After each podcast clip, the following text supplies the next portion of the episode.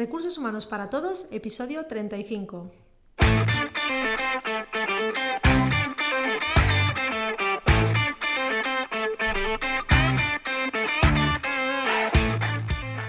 Bienvenida y bienvenido a Recursos Humanos para Todos, tu podcast semanal sobre recursos humanos podcast que podrás encontrar en iVoox, Spotify, en iTunes y en nuestra página web sdhumancapital.com, donde también encontrarás más contenido en nuestro blog e información sobre nuestros servicios. Este podcast está pensado para profesionales de recursos humanos, gerentes o jefes de equipo y podrás encontrar técnicas, consejos, ideas, conceptos y noticias sobre la gestión de personas, eso sí, con un enfoque práctico y aplicable. Mi nombre es Ramoni, soy socia en SD Human Capital y estoy con Guillermo, también socio de SD Human Capital. Hola Guillermo. Muy buena Ramoni, ¿qué tal? Muy bien.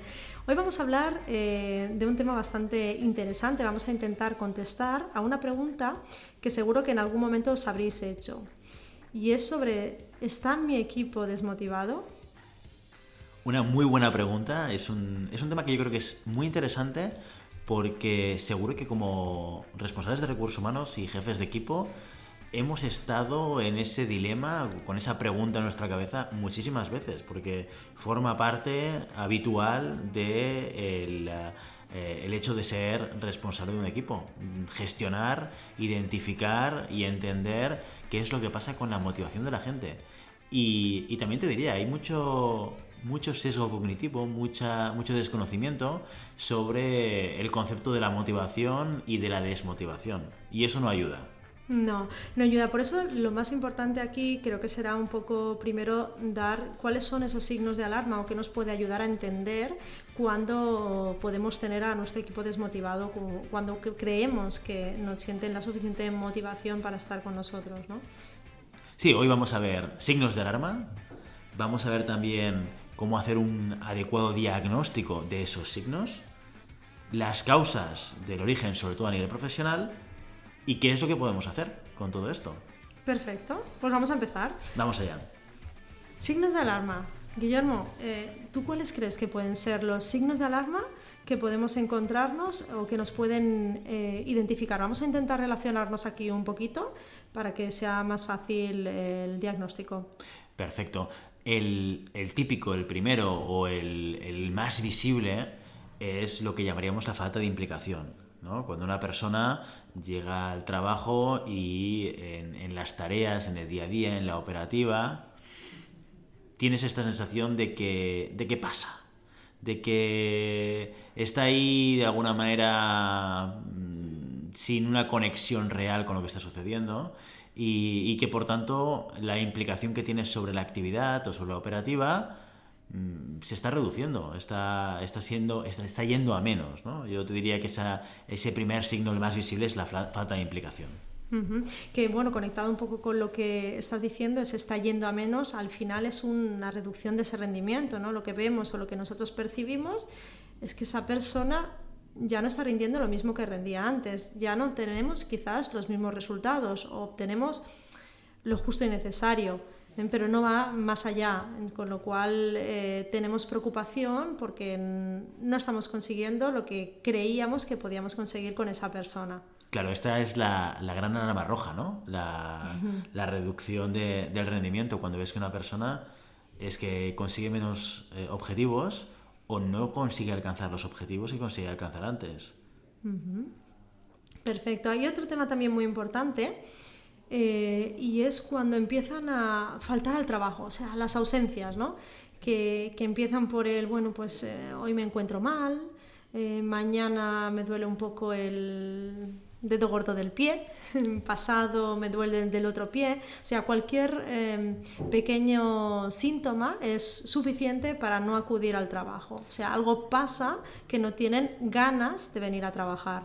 Esas serían ausencias por causas justificadas, justificadas justitas, ¿eh? Aquello, aquello que, que cuando te lo dicen dices, ostras, bueno, cada uno tiene la propia percepción, tiene su umbral del dolor, tiene su propia vivencia de lo que le pasa y eso es muy personal, ¿no? Y a veces meterse ahí es peligroso. Pero sí que es cierto que a veces, en momentos en los cuales tienes personas en tu equipo que están pasando por ese proceso de desmotivación, sean esos casos. Es que, es un ejemplo un poco chorra, ¿eh? me, me duele el, dedo del pie, ¿no? Pero puede ser eso, puede ser una jaqueca, o puede ser, tengo fiebre, pero igual tengo 36 y medio, 37, o sea, justita, justita. Una fiebre que no te impide ir al trabajo y además irías si estuvieses motivado, ¿no? Por tanto, esas causas justificadas, pero de manera justita. Sí, que al final está ligado también con esa falta de implicación. Es decir, si no me siento implicado, eh, pues es fácil que cualquier eh, síntoma me haga quedarme en mi casa y no tener esa motivación por ir a trabajar. Totalmente. Vinculado a las, a las ausencias está las ausencias presentes, ¿no? El, presentismo laboral. El presentismo laboral, efectivamente. Es aquella gente que está en cuerpo, pero no en alma, ¿no? Es un poco sería este la, la, definición. Que están ahí, que los ves, pero realmente están pasando las horas, están pasando el tiempo, están dejando que el reloj corra para que llegue la hora de salida. Desde luego, y eso incluso a veces es más peligroso porque cuesta más de detectarlo. Mucho más, muchísimo más. ¿Qué podemos decir también? ¿Qué es lo que nos da esos signos de alarma? En el comportamiento también, mira, esa tendencia, a veces esa actitud a plantear problemas sin solución. No, no plantear problemas que no tengan solución, sino plantear problemas sin proponer, sin anticipar, sin buscar proactivamente una posible solución a aquel problema. Bueno, Esto empieza a ser un, síntoma también, claro, de que hay una desconexión, que en el fondo lo que suceda, el objetivo y el resultado de cara a la compañía, a esa persona le da un poco igual. Es un poco también como ver el, vaso medio vacío en vez de medio lleno, ¿no? Conseguimos ver todo lo, malo, pero nos cuesta muchísimo ver cómo, cómo ir rellenando de agua ese vaso. Y en esa situación de actitud también se suele dar el comportamiento de hago lo que me dicen independientemente de que piense que esté bien o piense que esté mal o me ayude a cumplir el objetivo o no. Esa actitud de reactividad absoluta en la cual la persona dice, bueno, bueno, pues que mi jefe me diga y yo acato a rajatabla aquellas cosas que me pide mi jefe, cuando llegue a las 5 se me cae el boli y mañana será otro día. ¿no? Esto mm, implica también una, una línea de orientación hacia probablemente una situación de desmotivación más general en la persona. Totalmente, es el actuar sin pensar. Correcto. Muy bien, y entonces, eh, ¿cómo podemos hacer un, buen diagnóstico? Tenemos que tener muchísimo cuidado cuando nos encontramos con estos síntomas, ver qué es lo que está pasando de atrás, porque es importantísimo conocer por qué sucede. Totalmente, o sea, yo creo que aquí hay, una, hay un error que solemos cometer los seres humanos, muy vinculados a los sesgos cognitivos, de los que hablábamos en el blog hace ya, hace ya varios meses, eh, que es que pasamos de unos signos a unas conclusiones de manera directa, ¿no? Y, y eso es un error. Tenemos que pasar por este proceso de diagnóstico para poder entender cuáles son las causas que llevan a estos signos que hemos comentado, estos comportamientos que pueden ser visibles en el puesto de trabajo. Y por tanto, lo primero es warning, cuidado, esos cognitivos no nos van a ayudar seguramente a ser racionales o, a identificar de manera adecuada cuáles son las causas que llevan a estos comportamientos y a estos signos, ¿no? Y por tanto no anticipar conclusiones, no anticipemos nada. Hemos visto cosas, esto está bien, esto de, alguna manera estás visualizando que sucede algo, pero no corras muy rápido en llegar a conclusiones. Tienes que hacer un diagnóstico correcto. De hecho, eso es lo que nos ayudará a definir cuáles pueden ser las causas, porque hay diferentes orígenes, como por ejemplo pueden ser problemas personales, o sea, una persona puede estar desmotivada porque tiene algún problema a nivel personal otro pueden ser profesionales, es decir, que están relacionadas más con el entorno de trabajo. O puede ser una combinación de ambas. Totalmente. También tenemos que, ver a quién está llegando. O sea, ¿qué tenemos? ¿Una persona solo? ¿Consideramos que solo una persona está desmotivada?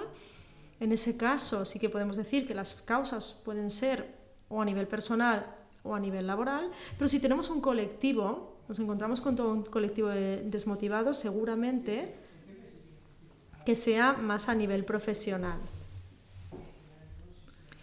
Efectivamente, cuando es un caso generalizado y ves que estos síntomas los ves más de una persona, doble warning. Tienes que empezar a pensar que a lo mejor hay algo en el contexto de la empresa que facilita que esto esté sucediendo. Y, esto a veces también es una, una visión positiva, o verlo de una visión positiva, el hecho de decir, si esto es generalizado, quiere decir que yo puedo hacer cosas que hagan cambiar esto, porque depende mucho de este entorno. Correcto. Y que, bueno, ya entonces cuando estamos en, ese origen quizás más profesional del entorno, eh, es cuando tenemos que averiguar a qué se debe, qué es lo que no está funcionando bien, eh, ya sea por la persona, ya sea por nosotros, por el entorno, por la empresa, por ser manager, por lo que sea, que no funciona. Entonces hay que entender qué causas. Una muy importante es la, la falta de encaje cultural que pueda tener esa persona o esas personas con el equipo, o sea, cómo se encuentran.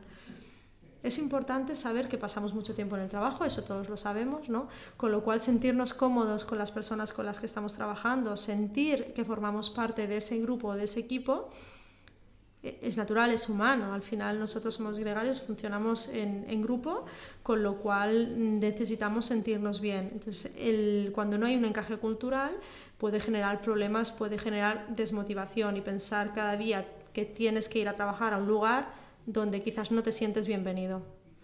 Y esto es clave, ¿eh? esto es uno de los checkpoints que cuando trabajamos eh, desde el área de selección, todo lo que es la atracción y evaluación de talento, lo tenemos que tener súper claro. Aquí hay dos conceptos, luego haremos de los valores, ¿no? pero la parte cultural la tenemos que tener escrita en fuego como un criterio de evaluación de la empresa para el candidato y del candidato para la empresa porque gran parte de los problemas de encaje entre candidatos profesionales y empresas tiene que ver con esto. No tiene tanto que ver ni con el reto ni con lo que hacemos, sino a veces con la parte cultural. Hay empresas muy orientadas a resultados, a veces incluso conscientemente, eh, que generan una cultura de work alcoholic, y hay gente que esto le va.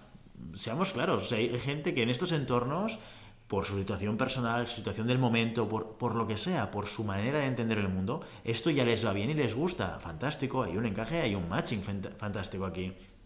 Pero vamos a encontrar mucha gente que esto no le va a gustar, que va a ser todo lo contrario, que no lo van a entender. Y es totalmente lícito y es totalmente aceptable. Lo que no puedes hacer es casar estas dos partes. Tienes que identificarlo. Y por tanto, esta parte del encaje cultural suele ser uno de, las, de, los, de los elementos clásicos y típicos que generan ese inicio de desmotivación, estos primeros signos de desmotivación. Porque eso está ligado con el desencaje en valores, lo que comentabas, ¿no? Es decir, workaholic o versus conciliación o tener una vida personal y familiar fuera. Eso si no lo, si no lo casamos bien, eh, conseguiremos que las personas que incorporemos a la organización estén rápidamente desmotivadas. Yo recuerdo una historia eh, que me pasó a mí, de personal en un proceso de selección hace muchísimos años de esto, en una gran empresa, no diré el nombre, multinacional, donde me hicieron muchas entrevistas, incluso me, me pagaron un billete de avión para irme a otro país. ¿eh? O sea, fue una cosa de aquellos procesos que dices, wow, ¿eh? o sea, te sientes como candidato pues muy arropado y, y, cuando te envían a otro país pagándote el billete, el hotel y todo para entrevistarte, dices, wow, qué, qué tipo de empresa, ¿no?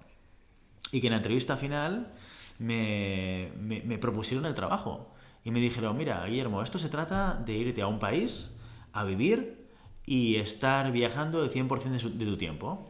Y yo les dije, ¿esto qué quiere decir? mira, esto es muy fácil. Quiere decir que el lunes a las 9 de la mañana sales de tu casa y llegas el viernes a las 10 de la noche todos los días porque vas a tener que estar trabajando desde un país en varios países, ¿no? La responsabilidad será interregional, ¿no?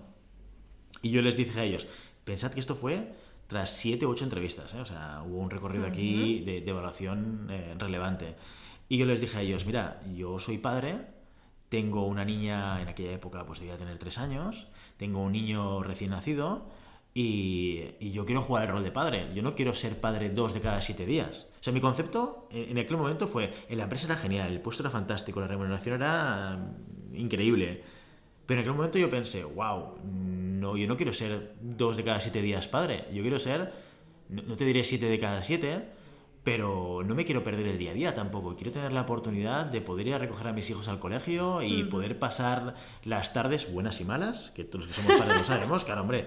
que no es fácil, ¿no? Esa es la realidad. Que quiero estar con mis hijos. Y en ese momento hubo un desencaje tan absoluto de entendimiento por las partes. Ellos no entendían mi postura y yo no entendía que una empresa no fuese capaz de aceptar que alguien quisiese ser más eh, de dos días a la semana padre, ¿no? Y hubo un desencaje cultural totalmente, ¿no? y, en aquel momento yo pensé, hombre, esto lo podrían haber anticipado en la, entrevista 1.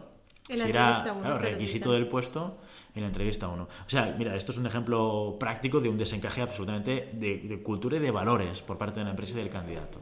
Bueno, pues suerte, aunque tuviste que pasar siete u ocho entrevistas, no llegaste a incorporarte a la empresa. Correcto, correcto.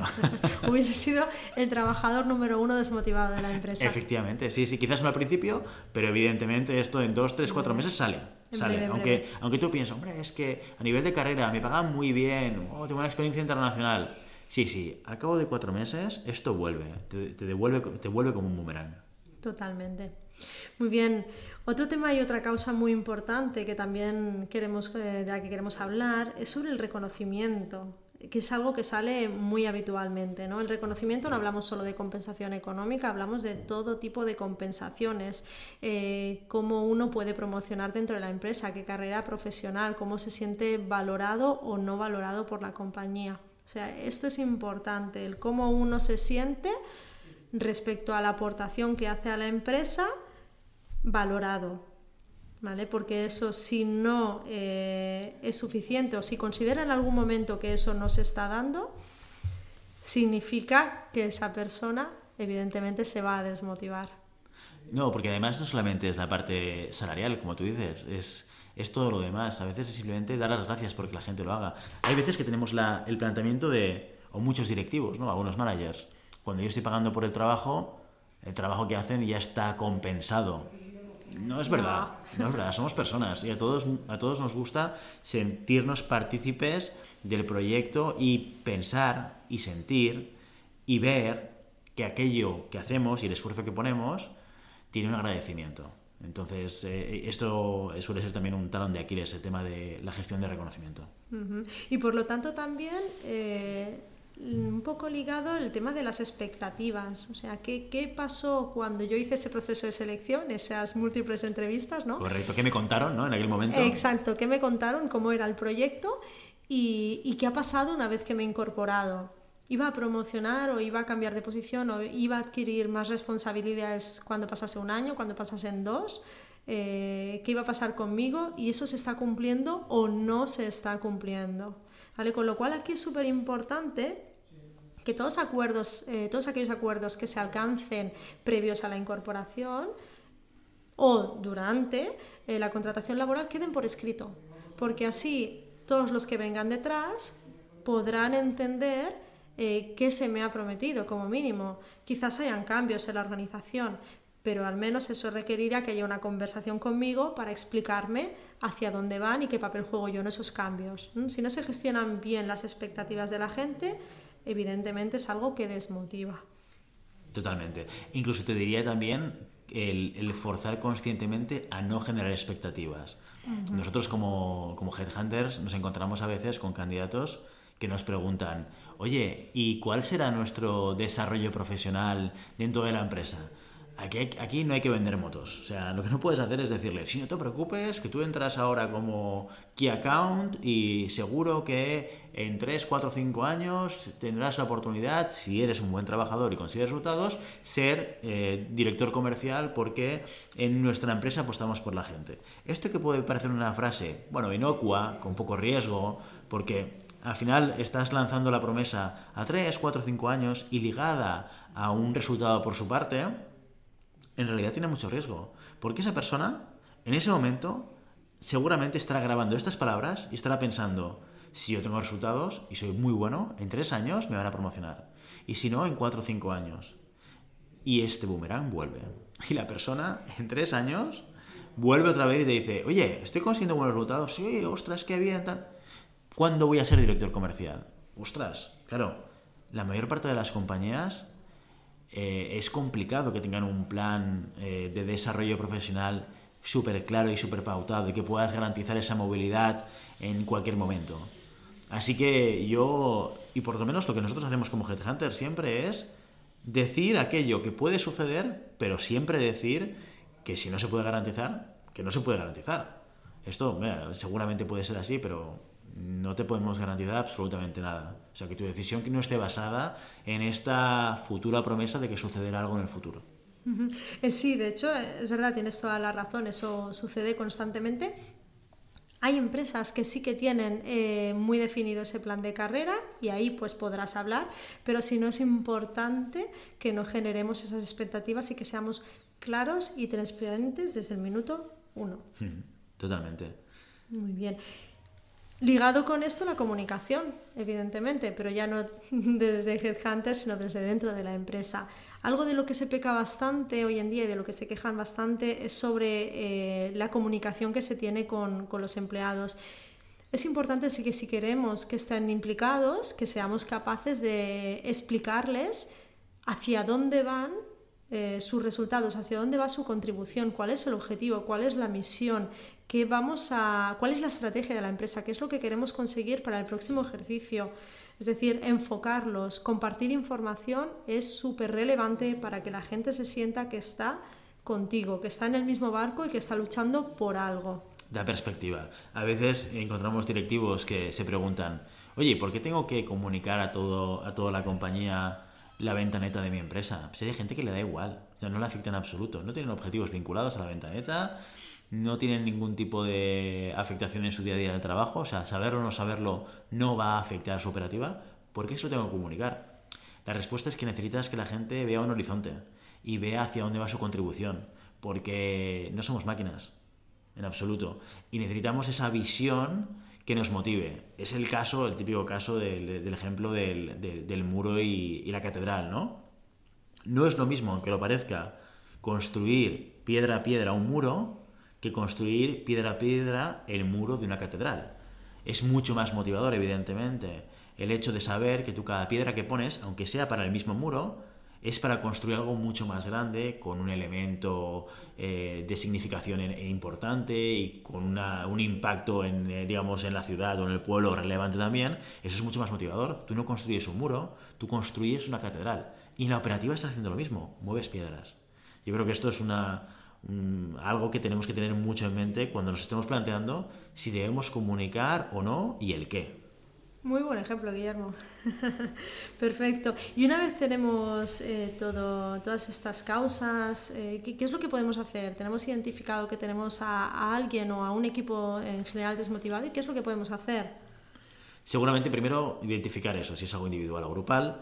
Si es algo individual, siempre eh, la recomendación y lo que mejor funciona es tener conversaciones con la gente. Hay que hablar con la gente.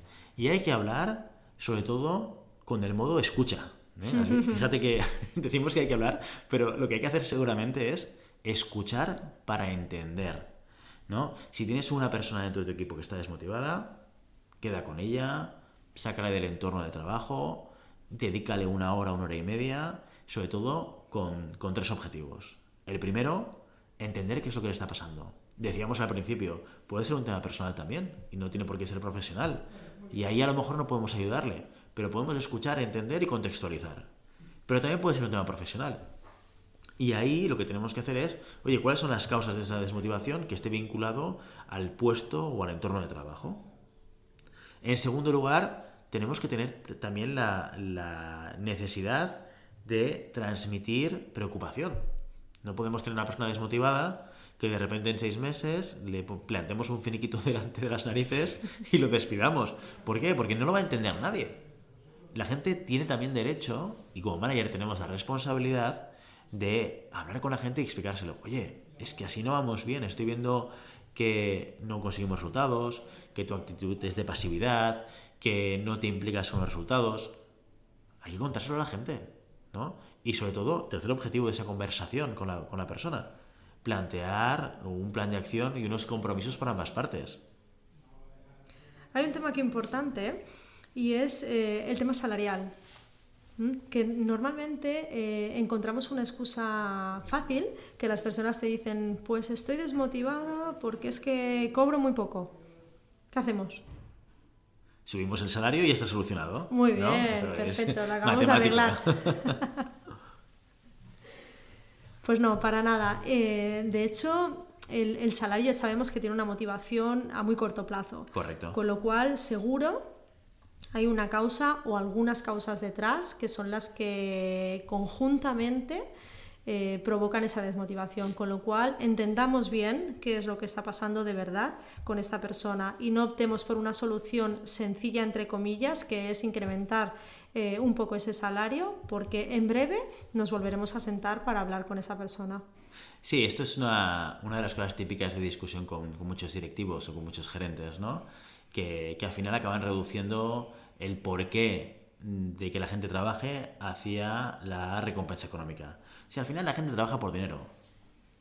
Bueno, yo puedo estar en parte de acuerdo con el concepto. La gente trabaja por dinero. La gente trabaja, intercambia valor por valor para volver a intercambiar ese valor por otro valor diferente. ¿Vale? Y a todos nos gusta ganar dinero para poder tener un nivel de calidad, calidad de vida superior.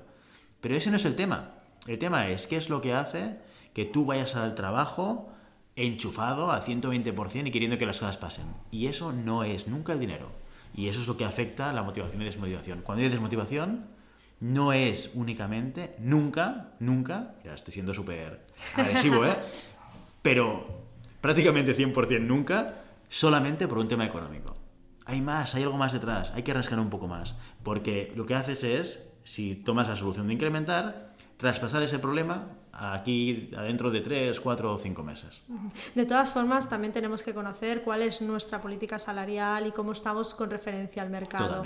¿eh? Porque como mínimo el salario debe cubrir unas necesidades básicas para no provocar problemas personales, ¿vale? Pero una vez eso está cubierto, eh, como tú bien dices, el salario no viene solo, la motivación es algo más que salario. Pero luego hay algo más, porque eso es si vamos a atacar pues, a una desmotivación personal, pero si es a un grupo, eh, hay que hacer algo más, hay que hacer un análisis un poco más profundo, quizás algo más cualitativo, ¿no? Para entender en bien qué es lo que está pasando. Sí, bueno, de hecho tenemos algún podcast que hablamos de la valoración de clima que, hicimos, creo que hicimos con Santi hace, hace ya un par de ellos, ¿eh? hablando de, de valoración de clima y cómo hacerlo pero debería ir un poco en esa línea. Tienes que hacer un análisis un poquito más amplio. Eh, hemos compartido ahora un poco las cinco causas más generales, pero claro, la pregunta es cuál de ellas es la que realmente me duele más para, para que haya una desmotivación generalizada en, un, en el equipo o en la compañía. Y para ello tienes tres herramientas fundamentales. Uno es las, las encuestas de clima, que te va a retornar datos cuantitativos sobre lo que está sucediendo y que son muy potentes. Eh, a, nivel tradicional, estas encuestas se solían hacer cada 12 o 24 meses. Ahora tenemos herramientas fantásticas eh, eh, de software en, la nube que nos van a permitir hacer ese seguimiento de, la satisfacción de los empleados en tiempo real, ¿no? Y esto es lo que nos permite la tecnología con herramientas como, por ejemplo, Team Insights, que, puedes encontrar en teaminsights.io o otras aplicaciones que también puedes encontrar en, en Internet. Pero la parte cuantitativa, que está muy bien y es muy interesante porque son datos, no es lo único que puedes hacer. Hay dos maneras de aproximarse más también al problema que también te van a ayudar. Uno es los focus groups, que no deja de ser montar reuniones con un colectivo de personas para, para hablar de qué es lo que no está funcionando bien. Si has hecho la encuesta de, clima antes, es fantástico porque te permite un poco orientar más las preguntas, orientar más el, la razón de, la conversación, ¿no? Y luego, en último lugar, evidentemente, las entrevistas individuales. Hablábamos de ellas cuando tienes el problema de desmotivación con una persona, y en este caso no es, exactamente la misma estructura, pero sí que sentarte con algunas personas, quizás las más clave, quizás de manera aleatoria, depende del tipo de compañía, depende del volumen de empleados, hay muchas variables que nos van a afectar a la hora de decidir al, al cómo y al quién hacemos la entrevista individual, pero sobre todo orientado a sacar más cualitativo, dato cualitativo de diagnóstico, para hacerte un esquema global y sobre todo plantear un plan de acción, acciones concretas, acciones accionables, y la palabra accionable la digo muy, muy, muy fuerte porque a veces nos obcecamos en ir más a metasoluciones complejas de operativizar y, ponerlas en práctica. Perfecto, Guillermo. Muy bien, pues muchas gracias. Yo creo que ya hemos dado algunas claves para intentar entender, intentar poner eh, solución a la posible desmotivación de, de nuestro equipo. Genial. Y hasta aquí nuestro episodio de Recursos Humanos para Todos. Os invito a que os pongáis en contacto con nosotros, nos deis vuestra opinión y nos sugiráis temas o preguntas concretas. Lo podéis hacer a través del email rrhhparatodos.sdhumancapital.com o a través de la página de contacto en sdhumancapital.com barra contacto. Si el contenido de este podcast te gustó, no te olvides de suscribirte, darnos 5 estrellas en iTunes y me gusta en iVoox y Spotify. Igualmente recuerda que puedes encontrar más contenidos, noticias y recursos en nuestra página web corporativa sdhumancapital.com. Muchas gracias por todo, por tu tiempo, por tu atención, por tu interés en estos temas sobre gestión de personas. Hasta el próximo episodio. ¡Feliz, semana!